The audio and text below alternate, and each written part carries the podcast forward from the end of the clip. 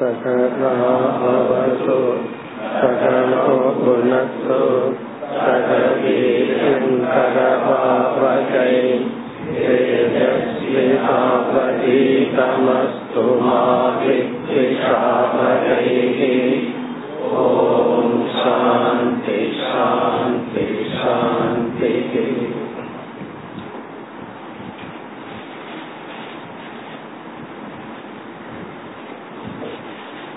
இருபத்தி ஆறாவது ஸ்லோகம். யதர்பிதம் தத்விகல்பே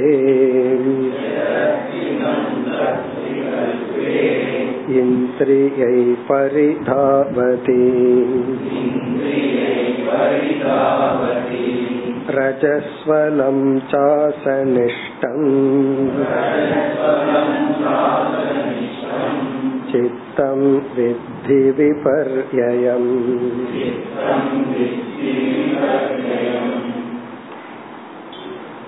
சாதன பக்தியை பகவான் கூறியதற்கு பிறகு அதனுடைய பலனை 24வது ஸ்லோகத்திலிருந்து கூறுகின்றார்.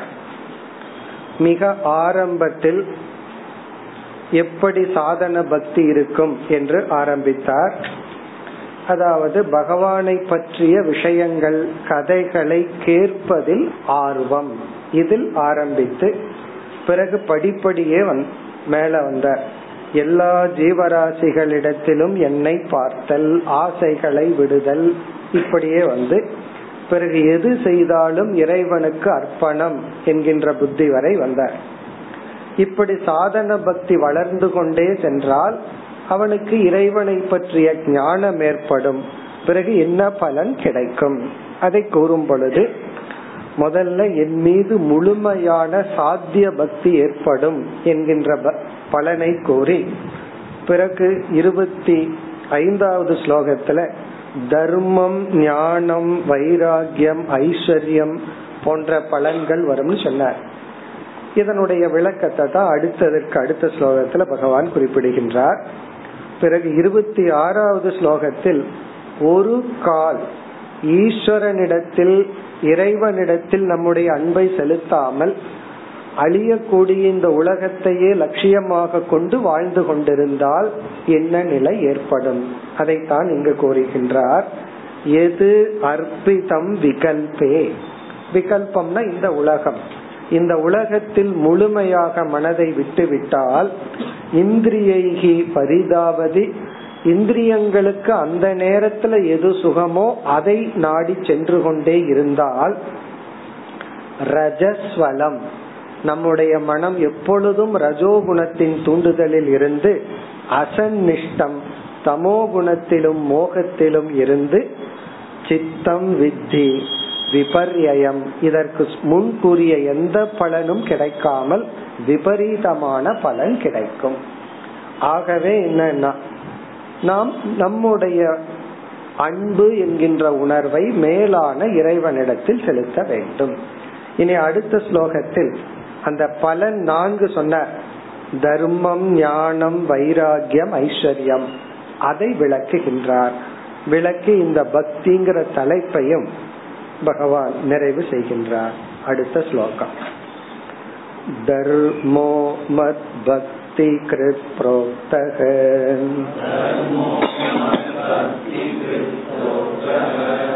ஞானம் சைகாத்ம்ய தர்ஷனம் குணேஷ்வ சங்கோ வைராக்யம்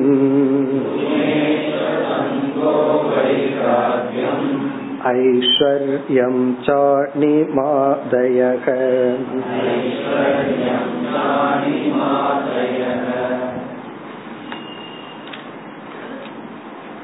இருபத்தி 25வது ஸ்லோகத்தில் 2வது வரியில்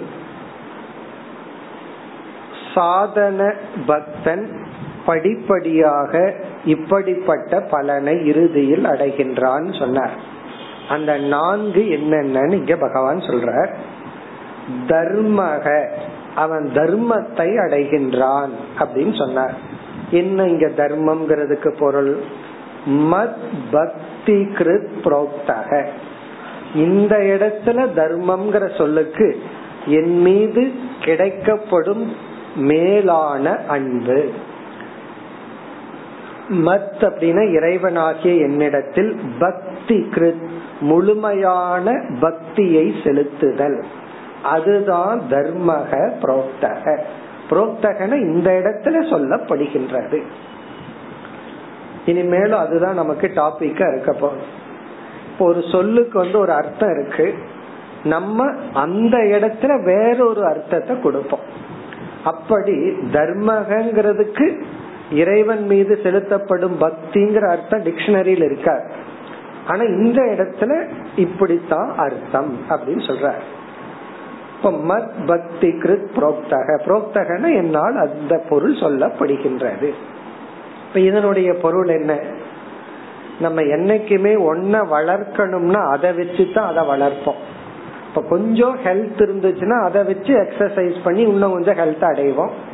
கொஞ்சம் பணம் இருந்ததுன்னா அந்த பணத்தை முதலீடா போட்டு அதிக பணத்தை அடைவோம். இப்ப நம்ம மீது கொஞ்சம் அன்புங்கிறது நம்ம இடத்துல இருக்கிறத இறைவன் இடத்துல கொஞ்சம் வச்சோம்னா அதை வச்சு அதிகமா வளர்த்தி கொள்வோம். இப்ப அன்பை வச்சு அன்பை வளர்த்தி கொள்வோம். வெறுப்பும் இதுதான், கொஞ்சம் வெறுப்ப போட்டு கொஞ்சம் வெறுப்ப வாங்கிக்குவோம். வார்த்தைகளும் அப்படித்தான், ஒரு ஸ்டாண்டர்டான வார்த்தையை சொல்லுவோம், அதுக்கு தகுந்த வார்த்தை நமக்கு கிடைக்கும். கொஞ்சம் ஸ்டாண்டர்டு குறையும், அங்கேயும் குறையும். இப்படி வார்த்தைகள் திட்டுறது எப்படி இன்க்ரீஸ் ஆயிட்டு போகுதுன்னா கொடுக்க கொடுக்க அப்படியே மாறிட்டே போகும்.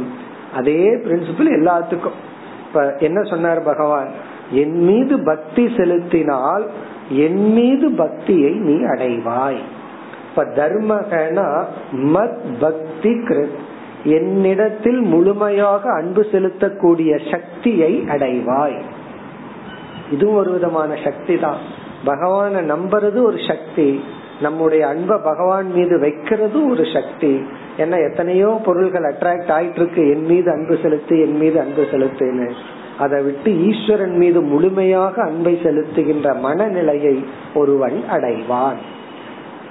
இது தர்மகங்கிறதனுடைய பொருள். இனி அடுத்தது என்ன? ஞானம் ச ஐகாத்மிய தர்சனம், ஞானத்தை அடைவான். அதாவது சாதனா பக்தியில் இருப்பவன் படிப்படியா சென்று இறுதியில் ஞானத்தை அடைவான். என்ன ஞானம்? ஐகாத்மிய தர்சனம். ஐகாத்மியம்னா எல்லாமே ஆத்மஸ்வரூபமாக இருக்கின்றார்கள், இந்த உலகத்தில் இருக்கிறது எல்லாமே ஆத்மாதான் அப்படிங்கிற ஒரு ஞானம். இப்ப நான் நீ அப்படின்னு ஒரு வேற்றுமையோட இருக்கும். ஒவ்வொருத்தரையும் பார்க்கும் போது ஏதோ ஒரு விதத்துல டிவிஷன் இருக்கு, சில விதத்துல ஒற்றுமை இருக்கு, சில விதத்துல டிவிஷன் இருக்கு. இங்க ஐகாத்மியம்னா எல்லாரும் ஒரே ஆத்மஸ்வரூபமாக இருக்கின்றோம். உடல் தான் வேறே தவிர உள்ள இருக்கிற ஆத்மா ஒன்றுதான். தர்சனம்னா இந்த இடத்துல ஒரு விஷன் ஞானம், எல்லாமே ஒன்று, ஒரே ஆத்மஸ்வரூபம் என்கின்ற ஞானத்தை அடைதல். சுருக்கமா சொன்னா அத்வைத ஞானம். இந்த பக்தியினுடைய பலன் அத்வைத ஞானம், இரண்டற்ற ஞானத்தை ஒருவன் அடைகின்றான். பிறகு குணேஷு அசங்கக வைராகியம். வைராகியம்ங்கிற சொல்லுக்கு என்ன அர்த்தம்? நம்ம பல முறை பார்த்திருக்கோம். இங்க ஒரு அர்த்தத்தை பகவான் சொல்றார், குணேஷு. இங்க குணம்ங்கிற சொல்லுக்கு உடலும் உலகமும் என்று பொருள். இந்த உடல் மூன்று குணமானது, இந்த உலகத்தில் இருக்கிற பொருள்களும் மூன்று குணமானது. அதனாலதான் சத்துவமான பொருளை சத்துவ குணத்துல இருக்கிறவன் விரும்புவான், ரஜோ குணமான பொருளை ரஜோ குணத்தில் இருக்கிறவன் விரும்புவான், தமோ குணமான பொருளை தமோ குணத்தில் இருக்கிறவன் விரும்புவான். இப்ப தமோ குணத்தில் இருக்கிறவனுக்கு சூடா ஃப்ரெஷ்ஷா கொடுத்தா சாப்பிடவே மாட்டான். 4 நாள் ஃப்ரிட்ஜில் வச்சதுக்கு அப்புறம்தான் இன்னைக்கு ஃப்ரெஷ்ஷா பண்ணி 4 நாளைக்கு முன்னாடி ஃப்ரிட்ஜில் இருக்கிறத எடுத்து சாப்பிடுறது. காரணம் என்ன? இவன் தமோ குணம்னா இவனுக்கு பிடிச்சிருக்கிற உணவும் தமோ குணம் தான். இப்ப குணேஷு என்றால் இந்த உலகமும் குணமயம், நம்முடைய உபாதியும் உடலும் மனமும் குணமயம். இந்த இரண்டில் அசங்கக பற்றின்மை. உடலில் உள்ள பொருள்கள், உடல் அல்லது உலகம், இந்த இரண்டிலும் பற்றின்மையை அடைதல் வைராகியம். இதெல்லாமே மோட்சத்தோட சம்பந்தப்பட்ட பலன். இதெல்லாமே நிஷ்காமமான பக்தியினுடைய விளைவு. இவனுக்கு வைராகியம் கிடைக்கும், அதை தொடர்ந்து ஞானம் கிடைக்கும், அதுக்கப்புறம் இவனுடைய உணர்வை முழுமையா அன்புங்கிற உணர்வை ஈஸ்வரன் இடத்துல வைப்பான். மற்றவர்கள் இடத்துல எல்லாம் என்னன்னா கருணை வைக்கலாம், பட் பற்று பாசம் எல்லாம் இருக்காது. இருக்காதுன்னு என்ன பொருள்? அது பந்தப்படுத்துற அளவு இருக்காதுன்னு அர்த்தம்.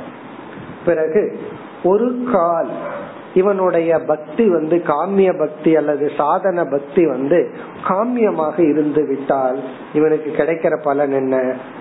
ஐஸ்வர்யம் ச அனிமாதயக. இவனுக்கு சில ஐஸ்வர்யங்கள் கிடைக்கும். ஐஸ்வர்யம்னா சம் பவர், அது பணமாகலாம் எது வேணாலும் இருக்கலாம். அதுல அனிமா முதலிய சில சக்திகள், யோக சாஸ்திரத்துல சொல்லப்பட்டுள்ள அனிமா முதலிய சில சித்திகள், சில சக்திகள் இவனுக்கு கிடைக்கலாம். சித்திகள் சக்திகள்னா என்ன அர்த்தம்? மற்றவங்களுக்கு இல்லாதது இவனுக்கு கொஞ்சம் கிடைக்கலாம். இது காமியமாக இருந்தால். இதுல இருந்து என்ன தெரியுதுன்னா பக்தி ஸ்ரேயஸ் பிரேயஸ்ங்கிற ரெண்டு பலனையும் கொடுக்கும். அதாவது மேலான மோட்சம்ங்கிற பலன், இந்த லௌகிக பலன், எனக்கு பகவான் எல்லாம் வேண்டாம் மோட்சம் எல்லாம் வேண்டாம்னாலும் இந்த சாதனா பக்தி அனிமா முதலிய சக்திகளையும் கொடுக்கும். இத்துடன் உத்தவருடைய கேள்வி அதற்கான பதில் முடிவடைகின்ற. இந்த அத்தியாயத்தினுடைய ஆரம்பத்துல ஞானத்தின் மகிமை, ஞானத்தின் தன்மையுடன் பகவான் ஆரம்பிச்சார். உத்தவர் ஒரு கேள்வியை கேட்டார், அந்த ஞானத்தை மீண்டும் எனக்கு விளக்குங்கள், பக்தியை மீண்டும் விளக்குங்கள்னு சொல்லி. அதுக்கு பகவான் என்ன பதில் சொன்னார்? மகாபாரதத்துல பீஷ்மரிடம் தர்மராஜா கேட்ட கருத்தை உனக்கு கூறுகிறேன்னு சொல்லிட்டு பீஷ்மர் சொன்ன ஞானத்தின் அம்சங்களை சிலதை கூறி முடிச்சார். பிறகு பக்தியை இரண்டா பிரிச்சு பேசினார், சாதனா பக்தி, சாத்திய பக்தின்னு. இந்த சாதனா பக்திங்கிறது ஆரம்பத்துல நம்மால எந்த அளவுக்கு முடியுமோ அந்த அளவுக்கு இறைவனை நினைத்தல், அவரை பத்தி படித்தல், அந்த அறிவை பகிர்ந்து கொள்ளுதல், இதெல்லாம் சாதனா பக்தி. இதனுடைய பலன் என்ன? சாத்திய பக்தி, அதுவே மோட்சம்னு சொல்லி முடிச்சார். இனி அடுத்த பகுதியில உத்தவர் மீண்டும் கேள்வியை கேட்கின்றார். அடுத்த ஸ்லோகத்துல மீண்டும் கேள்வி. யமகதிவித ப்ரோக்தக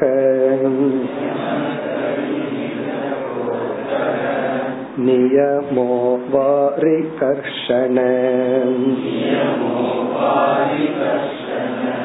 கஷமகோதம கிருஷ்ண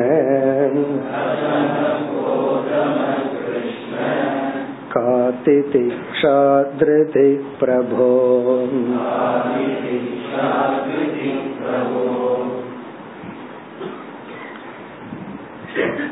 இந்த 28வது ஸ்லோகத்திலிருந்து 32வது ஸ்லோகம் வரை, 28லிருந்து 32 வரை உத்தவர் கிருஷ்ணரிடம் கேட்கின்ற கேள்வி.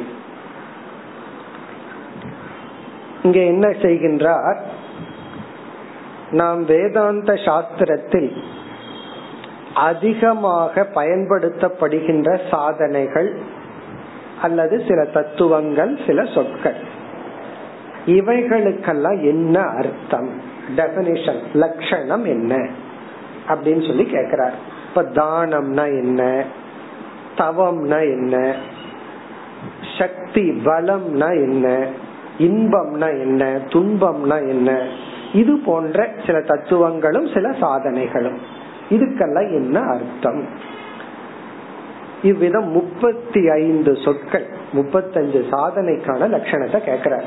இந்த ஸ்லோகத்துல எல்லாம் வரிசையா லிஸ்ட் போட்டுற, இதுக்கு என்ன அர்த்தம், இதுக்கு என்ன அர்த்தம், இதுக்கு என்ன அர்த்தம், அதுதான் இந்த ஸ்லோகங்கள். அதுல 35 சொற்கள் வரப்போகுது, 35 சாதனைகள் நமக்கு வரப்போகுது. அதற்கு பிறகு இந்த அத்தியாயம் முடியும் வரை கிருஷ்ண பகவான் எந்த ஆர்டர்ல கேள்வி கேட்டாரோ அதே ஆர்டர்ல பதில் சொல்லுவார். இந்த 35 கேட்டு விட்டுட்டார் 4-5 ஸ்லோகத்துல. பகவான் அதை ஞாபகம் வச்சுட்டு வரிசையா அதே ஆர்டர்ல பதில் சொல்ற. அது ஒன் வேர்ட் ஆன்சர், சிறிய சிறிய லட்சணம். இந்த கேள்வி ஏன் இங்க வருது, பகவான் எப்படி பதில் சொல்றாருங்கிறதுக்கு இதுக்கு விளக்கம் கொடுக்கிற ஸ்ரீதர சுவாமி ஒரு கனெக்ஷன் சம்பந்தம் சொல்றார். அது எப்படி சம்பந்தம் சொல்றாருன்னா, சென்ற ஸ்லோகத்துல தர்மகங்கிற சொல்லுக்கு பகவான் என்ன அர்த்தம் சொன்னார்? தர்மகங்கிற சொல்லுக்கு என் மீது வைக்கப்படும் அன்புன்னு சொன்னார். இது முற்றிலும் டிக்ஷனரியில இல்லாத அர்த்தம். நீங்க சமஸ்கிருத டிக்ஷனரி எடுத்து தர்மகங்கிறதுக்கு அர்த்தம் பார்த்தா இப்படி ஒரு அர்த்தம் இருக்க. ஆனா அந்த ஒரு அர்த்தத்தை பகவான் இந்த இடத்துல சொன்னார். இப்படிப்பட்ட அர்த்தத்துக்கு பெயர் பிரகரணார்த்தக, கான்டெக்சுவல் மீனிங் சொல்றது. பிரகரணார்த்தக, பிரகரணார்த்தகனா நம்ம அந்த இடத்துல கொடுக்கிற ஸ்பெஷல் மீனிங். அந்த இடத்துலதான் அந்த மீனிங் ஃபிட் ஆகும். அத வேற இடத்துல போய் அந்த அர்த்தத்தை போடக்கூடாது. அந்த கான்டெக்ஸ்டுக்குள்ள அந்த ஃபீல்டுல அந்த சொல்லுக்கு நம்ம கொடுக்கற லட்சணம் இத நம்ம லைஃப்ல பயன்படுத்திட்டே இருக்கோம். கிரிக்கெட்ல டக் அப்படின்னா என்ன அர்த்தம்? அதனோட அர்த்தம் கிரிக்கெட்ல ஒண்ணு. அதே போல கம்ப்யூட்டர் ரூம்குள்ள மவுஸ் அப்படின்னு சொன்னா என்ன அர்த்தம்? அதெல்லாம் என்ன அர்த்தம்னா அந்த சொல்லுக்கு அந்த அர்த்தத்தை நம்ம கொடுத்துருக்கிறோம். அத எல்லா இடத்துலயும் மவுஸுக்கு போய் டிக்ஷனரியில பார்த்துட்டு அந்த அர்த்தமே இல்லையேன்னு சொல்லக்கூடாது. அது டிக்ஷனரியில இருக்கிற அர்த்தம் வேற. அந்த டிக்ஷனரியிலேயே ரெண்டு விதத்துல அர்த்தம் இருக்கலாம். ஒன்னு ரூடி, ஒன்னு யுக்தி, யௌக்திகம் அப்படின்னு சொல்றது. ரூடி அப்படின்னா அந்த சொல்லுக்கு அந்த அர்த்தம் பரம்பரையா வந்துட்டு இருக்கு, அவ்வளவுதான். ஏன்னெல்லாம் கேட்க கூடாது. இப்ப நாய் அப்படிங்கறது வார்த்தை ஒரு மிருகத்தை குறிக்குது, ஏன் அதுக்கு பேயின்னு இருந்திருக்கலாமே கேட்க கூடாது. அது அப்படித்தான். அது ரூடின்னு சொல்றது. பரம்பரையா ரொம்ப வருஷமா இந்த சொல்லுக்கு இந்த அர்த்தம். யௌக்திகம்னு சொன்னா டெரிவேஷன், அந்த சொல் இந்த அர்த்தத்தை கொடுக்குது. அப்படி ஒரு அர்த்தம் இருக்கு. இனியொரு அர்த்தம் தான் இது. அத நம்ம வாச்சியார்த்தம், லட்சியார்த்தம் பல அர்த்தங்கள் பார்த்திருக்கோம். அதுல பிரகரணார்த்தம்னு ஒரு அர்த்தம் பகவான் அந்த மாதிரி செய்ய போறார்.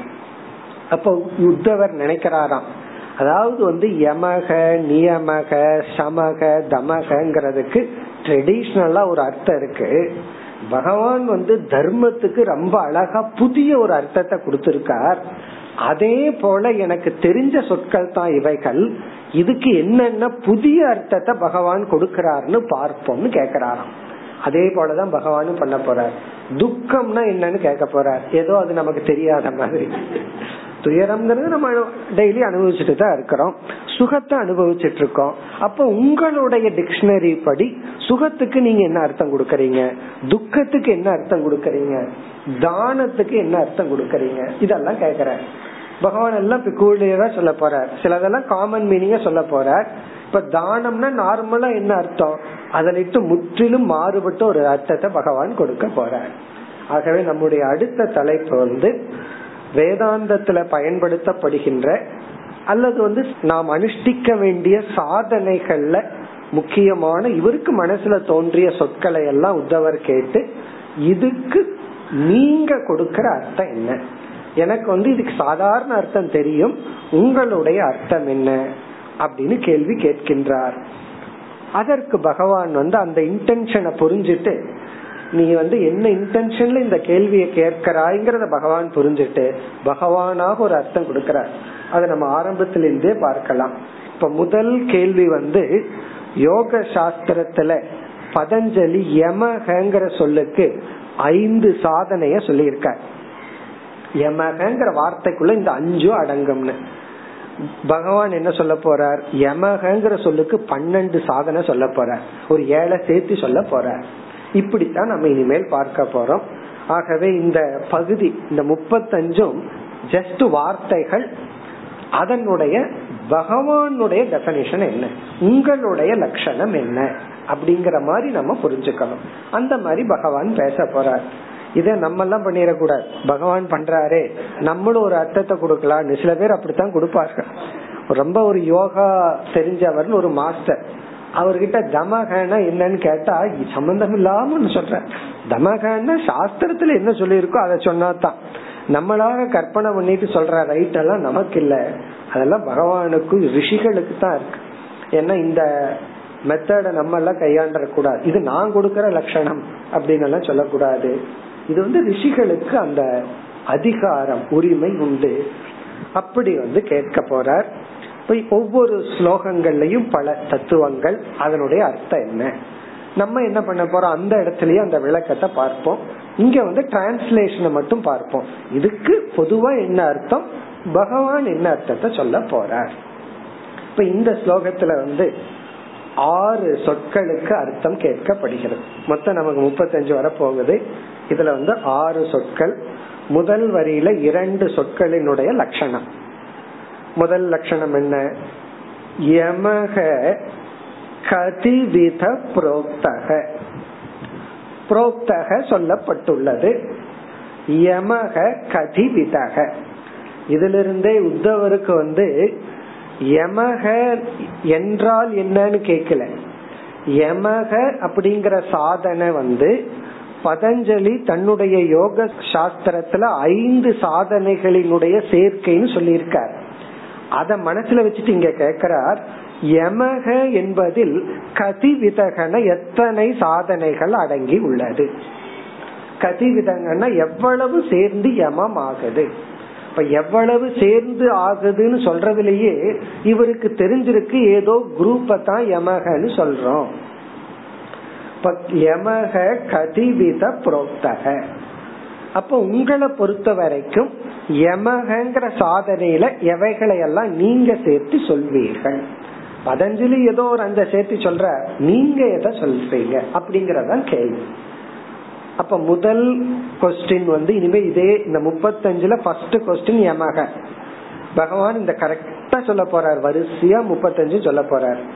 இரண்டாவது வந்து நியமக வா கதிவிதகவை சேர்த்திக்கணும்.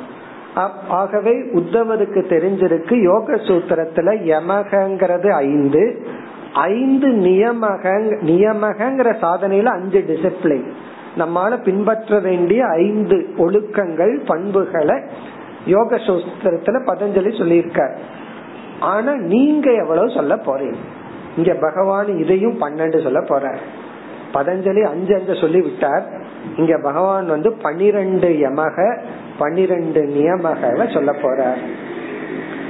வா அரிகர்ஷண, அரிகர்ஷணன்னு பகவான் அழைக்கின்றார், பகைவனை அழைக்கின்ற ஹே கிருஷ்ணா. இப்ப முதல் வரியில 2 சொற்களுக்கான விளக்கங்கள். யமம்னா என்ன, நியமம்னா என்ன. யமக கதிவித புரோக்தக, நியமக கதிவிதக. யமகங்கிற சாதனையில பதஞ்சலி சொல்லும் பொழுது எவைகளெல்லாம் தவிர்க்க வேண்டியதுன்னு 5 சொல்லுவார். அதுல அஹிம்சையில ஆரம்பிப்பார், மத்தவங்களை துன்பப்படுத்த கூடாதுன்னு ஆரம்பிப்பார். இப்ப யமகங்கிறது தவிர்க்கப்பட வேண்டியது, தவிர்க்கப்பட வேண்டிய 5 சாதனைகள். நியமகங்கிறது அனுஷ்டிக்கப்பட வேண்டியது, நியமகனா செய்யப்பட வேண்டியதுன்னு பதஞ்சலி 5 சொல்லுவார். இங்க பகவான் 12 சொல்ல போற. இனி அடுத்தது இரண்டாவது வரையில 4 சாதனைகள் வரப்போகுது. அதுல கக சமக. சமக என்றால் என்ன, சமக என்றால் என்ன. கண்டிப்பா உங்களுக்கு எல்லாத்துக்கும் தெரிஞ்சிருக்கணும், எத்தனை முறை அதை பார்த்திருக்கிறோம். சமகங்கிறதுக்கு என்ன அர்த்தம், மன கட்டுப்பாடு, மனதை கட்டுப்படுத்துவது சமக. இதுதான் இதனுடைய பொருள். இத வந்து நம்ம பல இடங்கள்ல பார்த்திருக்கோம். அதுக்கு என்ன அர்த்தம், அதுக்கு பகவான் ஒரு அர்த்தத்தை கொடுக்க போறார். இதுதான் சமக அப்படின்னு சொல்லி. அடுத்தது கக தமக கிருஷ்ண. ஹே கிருஷ்ணா, தமக என்றால் என்ன. தமக இதனுடைய அர்த்தம் எல்லாத்துக்கும் உங்களுக்கு தெரிஞ்சிருக்கும். தமகன்னா என்ன, புலநடக்கம், இந்திரிய கட்டுப்பாடு. அதாவது கண்ணு வந்து எதை பார்க்கணுமோ அதை பார்க்கணும், பார்க்க கூடாதோ அதை பார்க்க கூடாது. காது, இப்படி புலன்களை நெறிப்படுத்துதல் தமக. அடுத்தது கா திதிக்ஷா. கா திதிக்ஷா, திதிக்ஷா என்றால் என்ன. திதிக்ஷையும் உங்களுக்கு தெரிஞ்சிருக்கும். திதிக்ஷைனா சகிப்பு தன்மை, பொறுத்து கொள்ளுதல், ஒரு கஷ்டத்தை நஷ்டத்தை பொறுத்து கொள்ளுதல், சகித்து கொள்ளுதல். அந்த திதிக்ஷையினுடைய லட்சணம் என்ன? அடுத்தது கா திருதிஹி பிரபோ, ஹே பிரபோ, ஹே கிருஷ்ணா. திருதிஹி, அடுத்ததாக திருதிஹி, திருதினா உறுதியா இருக்கிறது, ஸ்திதி ரொம்ப ஸ்ட்ராங்கா இருக்கிறது, உறுதியா இருக்க. உறுதிங்கிறது என்ன? உறுதியாக இருத்தல் என்றால் என்ன? அதுக்கு என்ன பதில்? உறுதியா இருக்கிறதா? உறுதியா இருக்கிறது. பட் பகவான் நீங்க என்ன பதில் சொல்கிறீர்கள்? சிலதெல்லாம் அந்தந்த இடத்துக்கு, இந்த தானத்திலேயே பெரிய தானம் நிதானம்னு சொல்றது, சும்மா நிதானம்னு சொல்றது.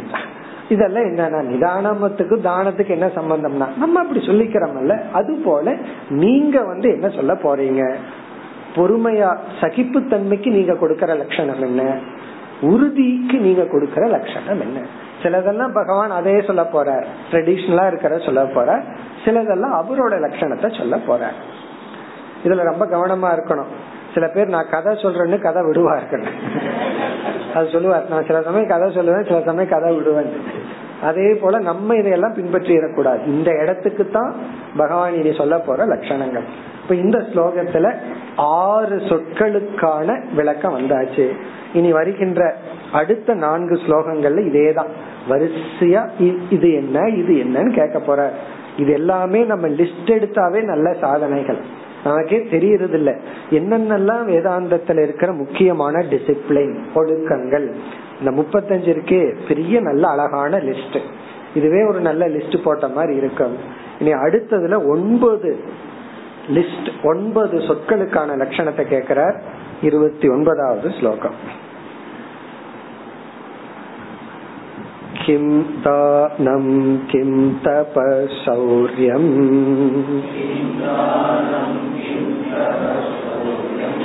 கிம் சத்யம் ரிதமுச்சதே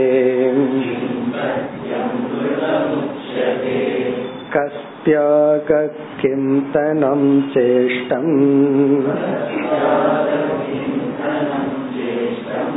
கோ யக்ஞ காச்ச தக்ஷிணாம்.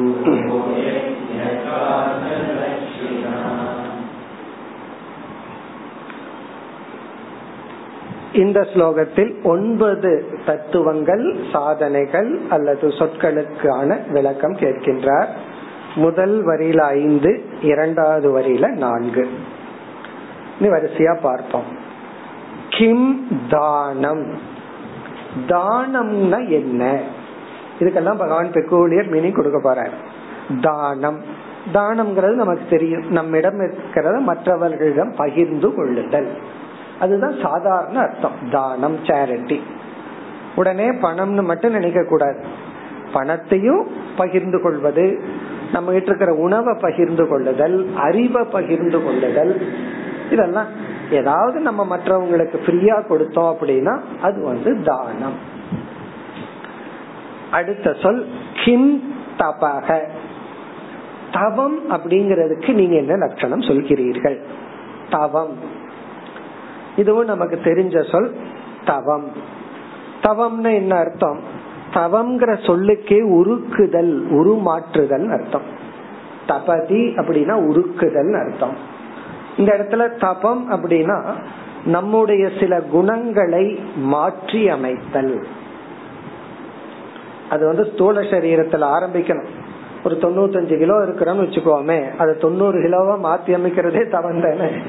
அப்ப என்ன உருமாற்றுதல்? 5 கிலோ குறைக்கிறது பெரிய தவம்.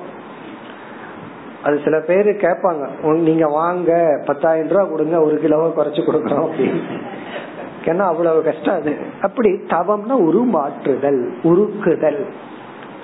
இந்த தவம்ங்கிறது பொதுவான சொல். அதாவது என்னென்ன சாதனைகள் எல்லாம் செஞ்சு நம்மையே நாம் வருத்தி கொள்ளுதல். அதனாலதான் உபநிஷத்துல தவத்துக்கு லட்சணம் சொல்லும் போது அநாசகேன தபசான்னு சொல்லப்பட்டிருக்கு. இந்த வருத்தி கொள்ளுதல் நம்மை அழித்து கொள்ள கூடாது, பலகீனப்படுத்த கூடாது. நாம செய்யற ஒவ்வொரு தவமும் நம்மை பலப்படுத்துவதா இருக்கணுமே தவிர பலகீனப்படுத்துவதா இருக்க கூடாது. அப்படிப்பட்ட தவத்துக்கு நீங்க என்ன லட்சணம் சொல்கிறீர்கள்? அடுத்தது சௌரியம். சௌரியம் சௌரியம் அப்படின்னு சொன்னா வீரம், அதாவது துணிச்சல். எது துணிச்சல்? ரொம்ப தைரியமா பண்ற எது துணிச்சல். சில பேர் சொல்லுவாங்க எனக்கு தற்கொலை பண்றதுக்கே துணிச்சல் இருக்குமா? அது துணிச்சல் கிடையாது, அதெல்லாம் வந்து தமோ குணமான அசட்டுத்தனமான தைரியம். எது துணிச்சல்? துணிச்சல்னா எது? எது வீரம், சௌரியம். கிம் சத்தியம். சத்தியம் எது? சத்தியம் சத்தியம்னா வாய்மை, சத்தியம் உண்மை பேசுறது. வாய்மைங்கிறது உண்மையிலேயே என்ன? இது நம்ம கஷ்டப்பட்டு புரிஞ்சுக்க வேண்டியது இருக்கு. இந்த வாய்மை அப்படிங்கறது சில சமயம் நம்ம உண்மையத்தான் பேசியிருப்போம், ஆனா தப்பான குற்ற உணர்வோட நான் போய் பேசிட்டேன் அப்படின்னு நினைச்சிருப்போம். ஏன்னா சில சமயங்கள்ல உண்மையை மறைக்கலாம், உண்மையை மாற்றி சொல்லலாம், சில நன்மைக்காக சில பொய் சொல்லியிருப்போம், அது உண்மைக்கு சமம். ஆனா நம்ம தப்பான குற்ற உணர்வுல நான் பொய் சொல்லிட்டேன்னு இருப்போம். சில சமயம் வந்து பொய்ய சொல்லிட்டு நான் உண்மைதான் பேசுனேன்னு சொல்லிட்டு இருப்போம், நினைச்சிட்டு இருப்போம். ஆகவே சத்தியம்னா என்ன? எது உண்மை? அடுத்த சொல் ரிதம். கிம் ரிதம் உச்சதே. உச்சதேனா இதெல்லாம் என்ன சொல்லப்படுகிறது? ரிதம் அப்படிங்கிற சொல்லுக்கு பொருள் சரியாக புரிந்து கொள்ளுதல், ரைட் அண்டர்ஸ்டாண்டிங். சரியா புரிஞ்சுக்கிறதுக்கு பேரு ரிதம். இப்போ ஒருத்தன் வந்து சொல்லுவான் நான் உண்மையத்தான் பேசினேன் அப்படின்னு. அவன் ஒரு கருத்தை தப்பா புரிஞ்சுட்டான், உண்மைய பேசியிருக்கான். இப்ப அவனை பொறுத்த வரைக்கும் சத்தியம். ஆனா உண்மையிலேயே பார்த்தா அங்க ரிதத்துல ப்ராப்ளம். அவன் புரிஞ்சுட்டதே தப்பா புரிஞ்சுட்டு, ஒருத்தரை பத்தி நம்ம தப்பா புரிஞ்சுட்டு அதை போய் இனி ஒருத்தர்கிட்ட சொல்றோம். அப்ப என்ன ஆகுது? நமக்கு சத்தியமா இருந்தாலும் அது வந்து அசத்தியம் ஆகுது. ஏன்னா நம்ம புரிஞ்சுட்டதுலயே ப்ராப்ளம் இருக்கு.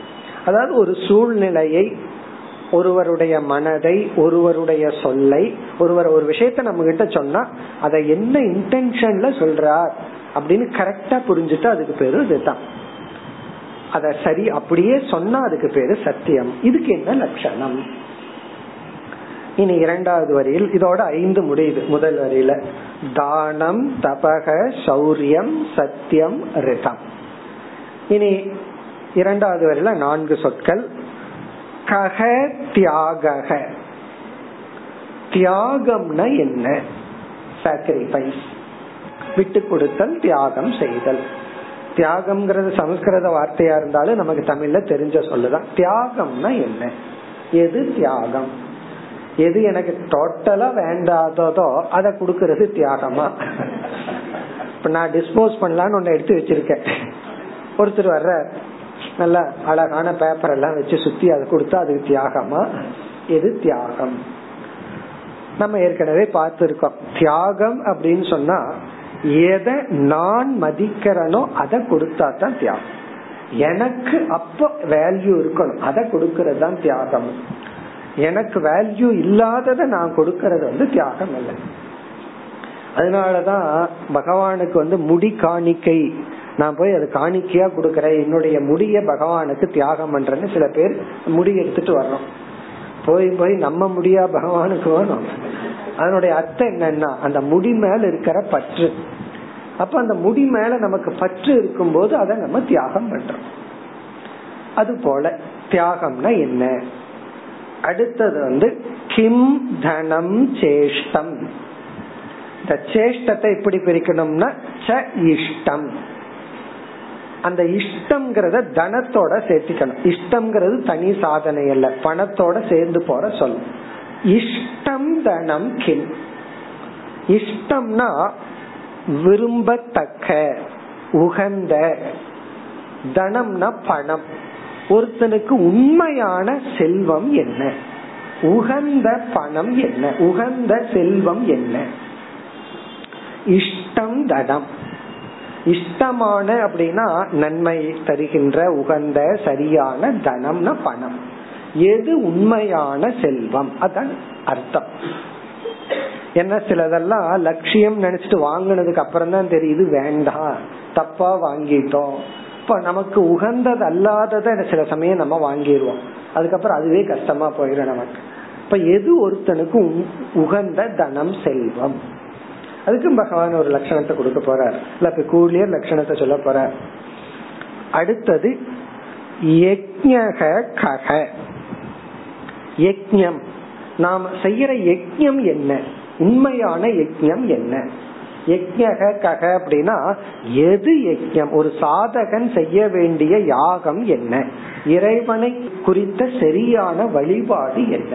யஜ்ஞக அப்படின்னா வழிபாடு, இறைவனை குறிச்சு நம்ம வழிபடுறது, ஒவ்வொரு தேவதைகளுக்கு ஏதாவது அர்ப்பணம் பண்ணி நம்ம வழிபடுதல், அது என்ன அப்படின்னா இந்த இடத்துல என்ன அர்த்தம்னா ஒரு சாதகனுக்கு எது யஜ்ஞம், அக்னிகோத்திரம் பண்றதா எது யஜ்ஞம்.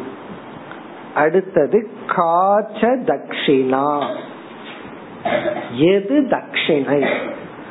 தட்சிணைனா ஒருத்தருக்கு நம்ம கொடுக்கற தட்சிணா. தட்சிணைங்கிற வார்த்தை நமக்கு தெரியும், ஒருத்தர் ஒரு யாகம் பண்ணி வைக்கிறார், பூஜை பண்ணி வைக்கிறார், அவங்களுக்கு அந்த யாகம் செஞ்சு வச்சதுக்காக பூஜை பண்ணி வச்சதுக்காக நம்ம கொடுக்கற காணிக்கை, ஆஃபரிங், பணம், அது தட்சிணைன்னு சொல்றோம். இந்த தட்சிணைங்கிற வார்த்தை இப்ப லோக்கல்ல ஏதோ ஒரு அர்த்தத்துல மாறி போச்சு. லஞ்சம் கொடுக்கறதெல்லாம் தட்சிணைன்னு சொல்லுவாரு, கொஞ்சம் தட்சிணை கொடுத்துட்டு வந்தா எல்லாம் சரியா போச்சு அப்படின்னு சொல்கிறார்கள். தட்சிணை அப்படிங்கறது நம்ம ஒருவரிடம் இருந்து ஒன்ன பெற்றா, அது மேலானதை பெற்றா, அதுக்கு கொடுக்கறதுக்கு பேரு தட்சிணை. இந்த கம்ப்யூட்டர் கோர்ஸ் ஜாயின் பண்ணிட்டு ஃபீஸ் கட்டுறதுக்கெல்லாம் தட்சிணைன்னு சொல்றது இல்லை.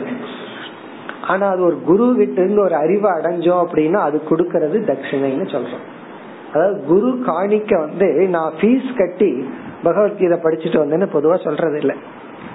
காரணம் என்ன, சப்போஸ் பகவத்கீதை படிக்கிறதுக்கு ஒருத்தர் பணம் கொடுத்தாங்கன்னா அதை தட்சிணைன்னு சொல்றோம், ஃபீஸ்னு சொல்றது இல்லை. ஃபீஸ் அப்படிங்கறது அனாத்ம விஷயத்துல, நம்ம சாதாரண விஷயத்துல ஒரு அறிவுக்கு பணத்தை கொடுத்து அறிவை வாங்குறோம். ஆனா மேலான ஒரு அறிவை வாங்குறோம், உண்மையிலேயே பணத்தினால அந்த அறிவை சரி கட்ட முடியாது, இருந்தாலும் பணத்தை கொடுக்கறோம். அந்த மாதிரி இடத்துலதான் தட்சிணா. இப்ப தட்சிணைங்கிறது எப்ப யூஸ் பண்ணணும்னா, அந்த பணம் கொஞ்சம் லோ லெவல்ல தான் இருக்கு, மேலானது ஒண்ணு நம்ம வாங்கி இருக்கிறோம். அப்ப தட்சிணை என்ன பண்ணணும்னா அதே நாளனா எட்டனாவில இருக்க கூடாது, தட்சிணையை அப்படி கொடுக்கணும். அதனாலதான் ஒரு பிரீஸ்ட் ஒரு செஞ்சு வைக்கிறாரு நமக்கு. இப்ப தட்சிணைன்னா ஒண்ணு கொடுக்கறோம், அதுக்கு நம்ம அதுக்கு ஃபீஸ்ன்னு சொல்றது இல்ல, அல்லது சேலரின்னு சொல்றது கிடையாது, அதுக்கு தட்சிணை அப்படின்னு நம்ம சொல்றோம். சேலரி வேற தட்சிணை வேற. ஒருத்தர்கிட்ட வேலை வாங்குறோம், பணம் கொடுக்கறோம், அது சேலரி, உழைப்ப வாங்குறோம். கொஞ்சம் ஹையர் லெவல்ல போகும்போது நம்ம பயன்படுத்துற வார்த்தை தட்சிணா. சரி, அந்த தட்சிணை என்ன. இப்ப இந்த ஸ்லோகத்துல 9 சொற்கள், நாம் பயன்படுத்துகின்ற சொற்கள், பின்பற்ற வேண்டிய சாதனைகளை கூறி கிருஷ்ண பகவானுடைய டிக்ஷனரியில என்ன அர்த்தம்னு கேட்டிருக்கார். இனி அடுத்த ஸ்லோகம் 30. பும்சக் கிம் ஸ்வித்பலம் ஸ்ரீமன்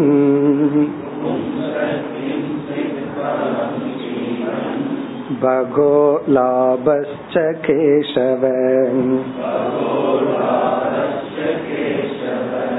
கா வித்யா ஹ்ரீர் பராகாஸ்ரீஹி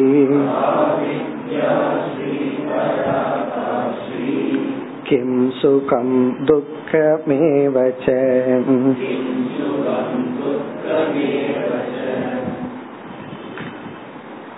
இந்த ஸ்லோகத்தில் 8 சொற்களுக்கான விளக்கம். முதல் வரியில் 3, இரண்டாவது வரியில் 5 சொற்கள். இந்த 8 சொற்களினுடைய தத்துவம் அல்லது சாதனைகளினுடைய தத்துவம் என்ன. பும்சக, பும்சகன மனிதனுக்கு, இது சாதனை அல்ல, ஒரு மனுஷனுக்கு. கிம் ஸ்வித் பலம், கிம் ஸ்வித்னா எதுதான் உண்மையான பலம், ஸ்ட்ரென்த். ஒருத்தனுக்கு உண்மையிலேயே எது பலம், ஒருத்தனுடைய ஸ்ட்ரென்த் என்ன, ஒருத்தனுக்கு எது பலம். ஒவ்வொருத்தருக்கு ஒவ்வொரு கருத்து இருக்கு. ஒருத்தர் பணம் தான் பலம், இனி ஒருத்தருக்கு என்ன நினைப்பார்கள், 10 பேர் சுத்தி இருந்தா அதுதான் பலம், அடியாட்களை வச்சிருந்தா அதுதான் பலம், இப்படி எனக்கு இந்த பவரை வச்சிருந்தா இதுதான் பலம். சில பேர் உடம்ப நல்லா ஆரோக்கியமா வச்சிருந்தா அதுதான் பலம். சில பேர் உடம்பு எப்படியே இருந்துட்டு போட்டு மனச நல்லா ஸ்ட்ராங்கா வச்சிருந்தா அதுதான் பலம். இப்படி ஒவ்வொருத்தருக்கும் ஒவ்வொரு கான்செப்ட் இருக்கு, இதுதான் ஸ்ட்ரென்த் அப்படிங்கிறதுக்கு. அதனால கேக்குறாரு, மனுஷனுக்கு உண்மையிலேயே எது பலம், ஒருத்தனுக்கு உண்மையிலேயே ஸ்ட்ரென்த் என்ன, அது இருந்தா அவனை பலசாலின்னு சொல்லலாம், அது என்ன அப்படிங்கறது கேள்வி. இப்ப பலம் ஸ்ரீமன், ஸ்ரீமன் அப்படின்னு சொல்லி பகவான் அழைக்கிறார். ஹே ஸ்ரீமன் கிருஷ்ணா, ஒரு மனுஷனுக்கு உண்மையிலேயே ஸ்ட்ரென்த் என்ன? அடுத்தது பகஹ, பகஹ கி, ஒரு மனுஷனுக்கு எது பகஹ? பகஹ அப்படின்னு சொன்னா ஒரு மனுஷனை எப்பொழுது ஃபார்ச்சுனேட், அவன் வந்து நம்ம உலக வழக்குல சொல்றது அவன் கொடுத்து வச்சவன், அவன் உண்மையிலேயே லக்கி பர்சன் சொல்றமல்ல, அதுதான் இங்க பகஹ அப்படின்னா பேரு பெற்றவன் யார், அவன் ரொம்ப பாக்யசாலின்னு சொல்லுவோம்ல, அதுதான் பகஹன பாக்யவான். நம்ம தமிழ்ல அவன் ரொம்ப கொடுத்து வச்சவன், அதிர்ஷ்டக்காரன், பாக்யசாலி அப்படின்னு எல்லாம் சொல்றமல்ல, அது எது? ஒருத்தனுக்கு என்ன இருந்தா அவனை நம்ம என்னன்னு சொல்லலாம், அவன் பேரு பெற்றவன். சரியான தமிழ்ல சொல்லணும்னா பேரு பெற்றவன். ஒருத்தன் உண்மையிலேயே பேரு பெற்றவன் சொன்னா என்ன அர்த்தம்? இங்க பேரு பெற்றவன் என்ன அர்த்தம்? பாக்யசாலி. அவனை சொல்றமல்ல அவன் ரொம்ப லக் அப்படி, அவன் லக்கி பர்சன் சொல்றமல்ல, அது ஒருத்தனுக்கு என்ன? பிறகு லாபஸ்ச கேசவ, ஹே கிருஷ்ணா ஹே கேசவ லாபக கக, உண்மையிலேயே ஒருத்தனுக்கு வர்ற லாபம் என்ன? லாபம்னா ப்ராஃபிட். நம்ம சொல்ற எனக்கு இவ்வளவு லாபம் வந்திருக்கு, அவ்வளவு லாபம் வந்திருக்குன்னு சொல்றமே, ஒருத்தனுடைய உண்மையான லாபம் என்ன, ஒருத்தனுடைய கெயின் என்ன? நம்ம எல்லாம் பணத்தின் அடிப்படையில தான் சொல்லிட்டு இருப்போம், எல்லாம் அக்கௌண்ட்ஸ் பார்த்துட்டு தான் லாப நஷ்ட கணக்கு போட்டுட்டு இருப்போம். பகவான் எது லாபம்னு சொல்ல போறாருன்னு பார்ப்போம். ஒருத்தனுக்கு உண்மையிலேயே எது கெயின், எதை அடைஞ்சா அவன் லாபத்தை அடைஞ்சிருக்கிறான்னு சொல்லலாம், எதை அடைஞ்சா நஷ்டத்தை அடைஞ்சிருக்கான்னு சொல்லலாம், அப்படி ஒரு கேள்வி. பிறகு இரண்டாவது வரியில் 5 சாதனைகள். கா வித்யா, கா வித்யா பராங்கிற வார்த்தை எடுத்து இங்க போடணும். எது மேலான வித்யா, எது அறிவு? கா வித்யா பரா அப்படின்னு ஒரு சொல்ல இருக்கு, அது வித்யாவுக்கு அடைமொழி. பரா வித்யா கா, உபனிஷத் ஞாபகம் இருந்தா நீங்களே சொல்லிடலாம். பரா வித்யா அபரா வித்யா நல்லா படிச்சிருக்கோம். பரா வித்யா பிரம்மத்தை பற்றி அறிவு, பரா வித்யான்னு படிச்சிருக்கோம். இப்ப பரா வித்யா மே அறிவுங்கிறது, மேலான அறிவுங்கிறது என்ன? அடுத்த சொல் ஹ்ரீஹி, ஸ்ரீஹிங்கிறது பின்னாடி பரப்போகுது, இது ஹ்ரீஹி கா. ஹ்ரீஹி அப்படின்னு சொன்னா எதை குறிச்சு வெறுக்கப்படணும், ஒருத்தனுக்கு உண்மையிலேயே வெறுக்கத்தை கொடுக்கிறது என்ன? இது ரொம்ப முக்கியம். எதை குறிச்சு வெக்கப்படணுமோ அதை குறிச்சு வெக்கப்பட மாட்டான், எதை குறிச்சு பெருமையா நினைக்கிறோமோ அதை குறிச்சு வெக்கப்படணும். ஒருத்தன் எதை நினைச்சு உண்மையிலேயே வெட்கப்படணும்? ஹ்ரீஹி கா, ஒருவன் வெட்கப்பட வேண்டியது என்ன? பொய் சொல்லணும்னா வெட்கப்படணும், ஒருத்தர்கிட்ட உதவிய கேட்கணும்னா வெட்கப்படணும், இப்படி எத்தனையோ வெட்கப்பட வேண்டியது இருக்கு. ஒருத்தர்கிட்ட ஏதாவது ஒரு ஃபேவர் கேட்கணும்னா கொஞ்சம் சங்கோஜம், அதுதான் இங்க கேட்கப்படுது.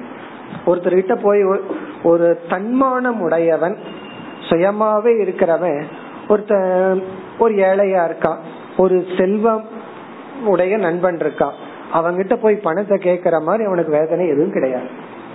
அதுதான் உண்மையிலேயே வெட்கம், வேதனை. காரணம் என்ன? ஏன்னா அவன் ஃப்ரெண்ட்ஷிப் அதுக்கு யூஸ் பண்ணிக்க விரும்பல, ஆனா வேற வழி இல்லாத ஒரு சூழ்நிலை, அப்ப அவனுக்கு ஒரு கஷ்டம் வருமே, அதுதான் இங்க ஹ்ரீஹி, எது வெட்கம்.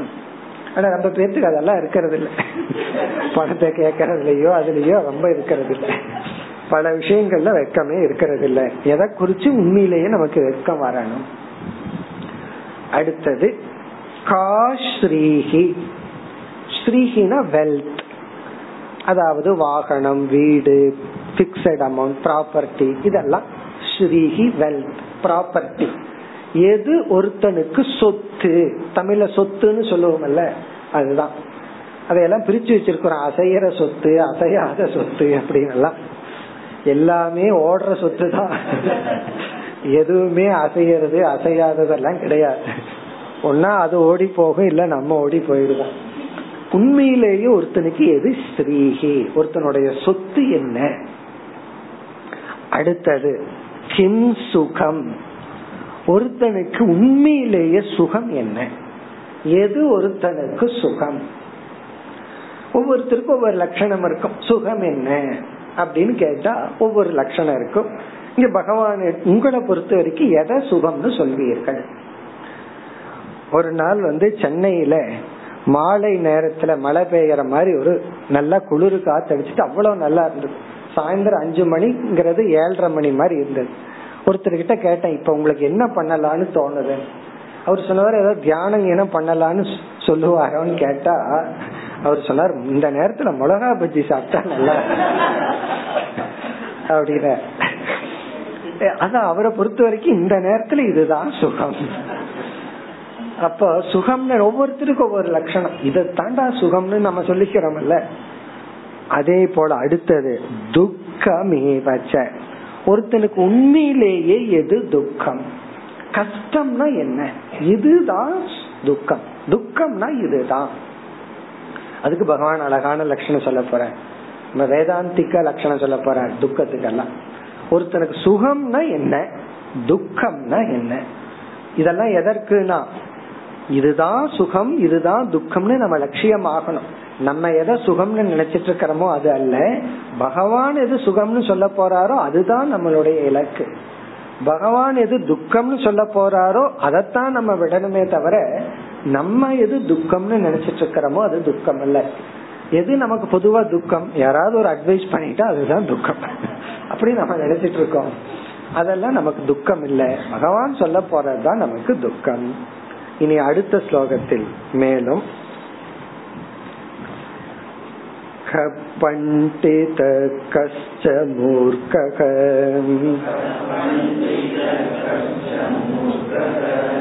கபந்தா உத்பதஸ்சக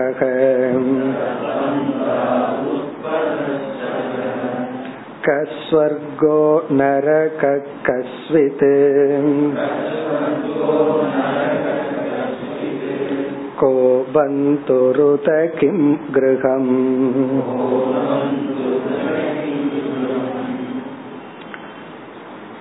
இந்த ஸ்லோகத்துல 8 சொற்களுக்கான அல்லது சாதனைகளுக்கான விளக்கம். முதல் வரியில 4, இரண்டாவது வரியில 4. கஹ பண்டிதக, யார் பண்டிதன், யார் அறிவாளி. பண்டிதன் அறிவாளி, நம்ம சொல்றோம்ல அவன் பெரிய அறிவாளின்னு நினைப்போம், நல்லா பேசிக்கிறோம்ல.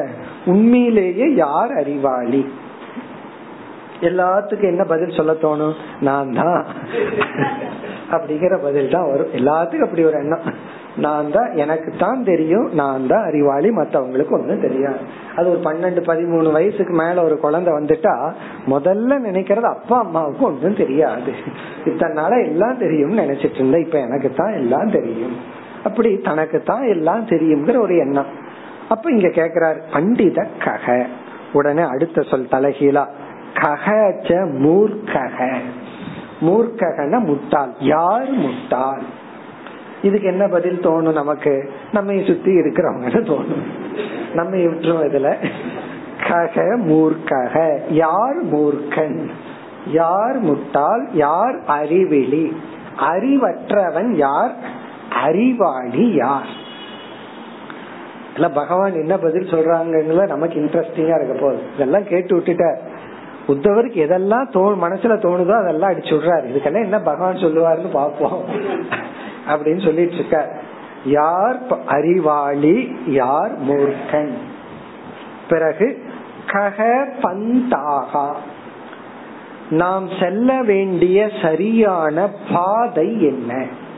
பந்தாகன பாதை, நாம் செல்ல வேண்டிய பாதை எது, எது வழியா போகணும். இங்க ஒரு ஊருக்கு கேக்குற பாதையல்ல, வாழ்க்கை பாதையை கேக்குற. நம்ம வாழ்க்கையில எப்படிப்பட்ட பாதையில நடந்து போகணும் அப்படின்னா நம்ம ஜீவிதம் எப்படி இருக்கணும். ஒருத்தனுடைய நடவடிக்கை சரியில்லைன்னா நம்ம என்ன சொல்றோம், நீ போற பாதை சரியில்லைன்னு சொல்றோம்ல, அந்த அர்த்தத்துல கேக்குறாரு. நீ போற ரூட் சரியில்லை அப்படிதான் பாதைன்னு யாரு சொல்றாரு, உன் ரூட் சரியில்லடா அப்படின்னு சொல்றோம்ல, அத சொல்றாரு. எது ரூட் அப்படின்னு கேக்குறாரு. ஒருத்தன் நடந்து செல்ல வேண்டிய பாதை என்ன. உடனே அடுத்தது உட்பதகனா தப்பான பாதை, ராங் ரூட், நாம் செல்ல கூடாத பாதை என்ன. பந்தாகன சரியான பாதை, உட்பதகன ராங் ரூட், தவறான பாதை என்ன. அதையும் கேக்குற. சரியான பாதை என்னன்னு சொன்னாவே புரிஞ்சது அது இல்லாததெல்லாம் தப்பான பாதை தான். இருந்தாலும் உத்தவர் மேலும் கொஞ்சம் ஸ்பெசிபிக்கா கேக்குறாரு, நாம போக வேண்டிய ரூட் என்ன, போக கூடாத ரூட் என்ன. அதாவது எந்த பாதையில நடந்து போகணும், எந்த பாதையில நடந்து போக கூடாது. உட்பதகனா நாம போக கூடாத பாதை என்ன. அது எதுக்கு கேக்குறீங்கன்னா போகாம இருக்கிறதுக்கு. ஒருத்தர்கிட்ட ரூட் கேட்டா அஞ்சாறு மேப் போட்டு இதுல போக கூடாது இதுல போக கூடாதுன்னே சொல்லிட்டு கடைசியில் இதுல போகணும்னு சொல்லுவாங்க. அப்போ அது ரொம்ப முக்கியம். இந்த ரூட் எல்லாம் உனக்கு தெரியுது, ஆனா அதுல போக கூடாது. ரூட் இருக்கேன்னா இருக்கிற ரூட்ல எல்லாம் போயிடலாமா என்ன, ரூட் இருந்தாலும் அதுல நம்ம போக கூடாது. இனி இரண்டாவது வரியில் கக சொர்க்கக, ஒருத்தனுக்கு உண்மையிலேயே சொர்க்கம்னா என்ன. சாஸ்திரத்துல சொர்க்கத்துக்கு ஒரு அர்த்தம் சொல்லி இருக்கு, ஆனா நமக்கு உண்மையிலேயே எது சொர்க்கம். அடுத்தது கஸ்வித் நரகக, நரகம்னா என்ன. சாஸ்திரத்துல நரகம்னு ஒரு ஸ்தானம் சொல்லி இருக்கு. இந்த ஜென்மத்துல பாவம் ரொம்ப பண்ணினா ஒரு இடத்துல போய் கொஞ்ச நாள் நரகத்துல இருந்துட்டு வருவேன், புண்ணியம் பண்ணா சொர்க்கத்துல இருந்துட்டு வருவேன்னு சொல்லுது. எனக்கு அந்த அர்த்தம் வேண்டாம், நீங்க ஏதாவது ஒரு பெக்குலியரா ஒரு அர்த்தத்தை கொடுங்க. சொர்க்கம்னா என்ன, நரகம்னா என்னன்னு ஒரு புதிய அர்த்தத்தை எனக்கு கொடுங்கள், அதான் கேள்வி. நீ அடுத்தது அழகான சொல். அடுத்த இரண்டும் கக பந்துகு, உண்மையிலேயே நமக்கு யார் உறவினர்கள், அதுதான் முக்கியமானது. இந்த உறவினர்கள் சில பேரு நமக்கு சொல்லிட்டு வந்துட்டு அவங்க எப்படி இருக்காங்கன்னு உங்களுக்கே நல்லா தெரியும், அவங்க என்ன பண்ணிட்டு இருக்காங்கன்னு. உண்மையிலேயே நமக்கு யாரு ரிலேஷன், நமக்கு உறவினர்கள் யார். அடுத்தது கிம் கிரகம் உத, உண்மையிலேயே வீடுங்கிறது என்ன. இதுவும் கேட்க வேண்டிய கேள்விதான். நமக்கு உண்மையிலேயே வீடுனா என்ன. அதாவது நமக்கு சொல்ற இது என்னோட வீடு, நான் வீட்டுல போறேன் வீட்டுக்கு போறேன்னு சொல்றமே, உண்மையிலேயே வீடுனா என்ன. வீடுனா என்னன்னா நம்ம வீட்டை விட்டு வெளியே வந்தா we are restless, வீட்டுக்குள்ள போனா we are at rest. அதனாலதான் குவைட் அட் ஹோம் எல்லாம் சொல்றோம்ல. ஆனா இப்பெல்லாம் தலைகீழா இருக்கு, எப்ப வீட்டை விட்டு வெளியே வரலாம், வெளியே வந்தா தான் சந்தோஷம், வீட்டுக்கு போகணுமே சில பேர் பயந்துட்டு போறாங்க. அப்படி வீட்டை நம்ம கிரியேட் பண்ணி வச்சிருக்கிறோம். அதனாலதான் இந்த கேள்வி வருது, உத்தவர் காலத்திலேயே இருந்திருக்கு. வீடுனா என்ன, ஒருத்தனுக்கு உண்மையிலேயே எது வீடு, எதை நம்ம வீடுன்னு சொல்லலாம். எதை வீடுன்னு சொன்னா எங்க போனா நம்ம சந்தோஷமா ரிலாக்ஸ்டா இருப்போமோ அதுதான் வீடு. நம்ம அந்த மாதிரி வச்சுட்டோம் அப்படின்னா, இப்போ ஒரு ஆபீஸுக்கு போறோம், அங்க எத்தனையோ ரெஸ்ட்ரிக்ஷன், நம்ம நம்மளா இல்ல, அந்த அது பர்டிகுலர் ட்ரெஸ் போடணும், பர்டிகுலர் விதத்துல தான் பேசணும், சில லாங்குவேஜ தான் யூஸ் பண்ணணும், சில மாதிரி தான் அமர்ந்து இருக்கணும், சும்மா காலை தூக்கி தலையில வச்சுட்டு எல்லாம் ஆபீஸ்ல உட்கார முடியாது. ஆனா வீடுன்னா என்ன, நம்ம இஷ்டத்துக்கு ட்ரெஸ் பண்ணலாம், ரொம்ப ரிலாக்ஸ்டா இருந்துக்கலாம், யாரும் பாக்குறது இல்ல, அதுதான் உண்மையிலேயே வீடு. அப்படி உண்மையிலேயே ஒருத்தனுக்கு என்ன வீடு, ஒருத்தனுடைய வீடு என்ன. அப்ப வீட்டினுடைய லட்சணம் வேற, நம்ம எந்த ரெஸ்ட்ரிக்ஷனும் இல்லாம நம்ம நம்மளா இருக்கலாம், அதுதான் வீடு. அது என்ன. அடுத்த ஸ்லோகம் அதை நம்ம முடித்து விடலாம். 32 க ஆட்யோ கோ தரித்ரோவாம் கிருபணஹ் க ஈஸ்வரஹ் ஏதான் ப்ரஷ்னான் மம ப்ரூஹி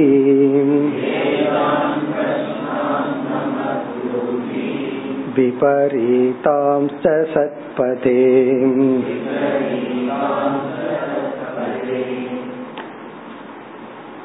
இந்த ஸ்லோகத்தில் 4 சொற்களுக்கான விளக்கம், அத முதல் வரியில முடிச்சிட்டு இரண்டாவது வரியில இதனுடைய அர்த்தங்களை எல்லாம் சொல்லுங்கன்னு கேக்குறார். கக ஆட்யக, ஆட்யகன பணக்காரன், ரிச் பர்சன். யார் செல்வந்தன், உண்மையிலேயே யார் பணக்காரன்? இப்படி கேக்குறதுல இருந்தே தெரியுது பணம் வச்சிருக்கிறவன் பணக்காரன் அல்ல அப்படின்னு அர்த்தம்.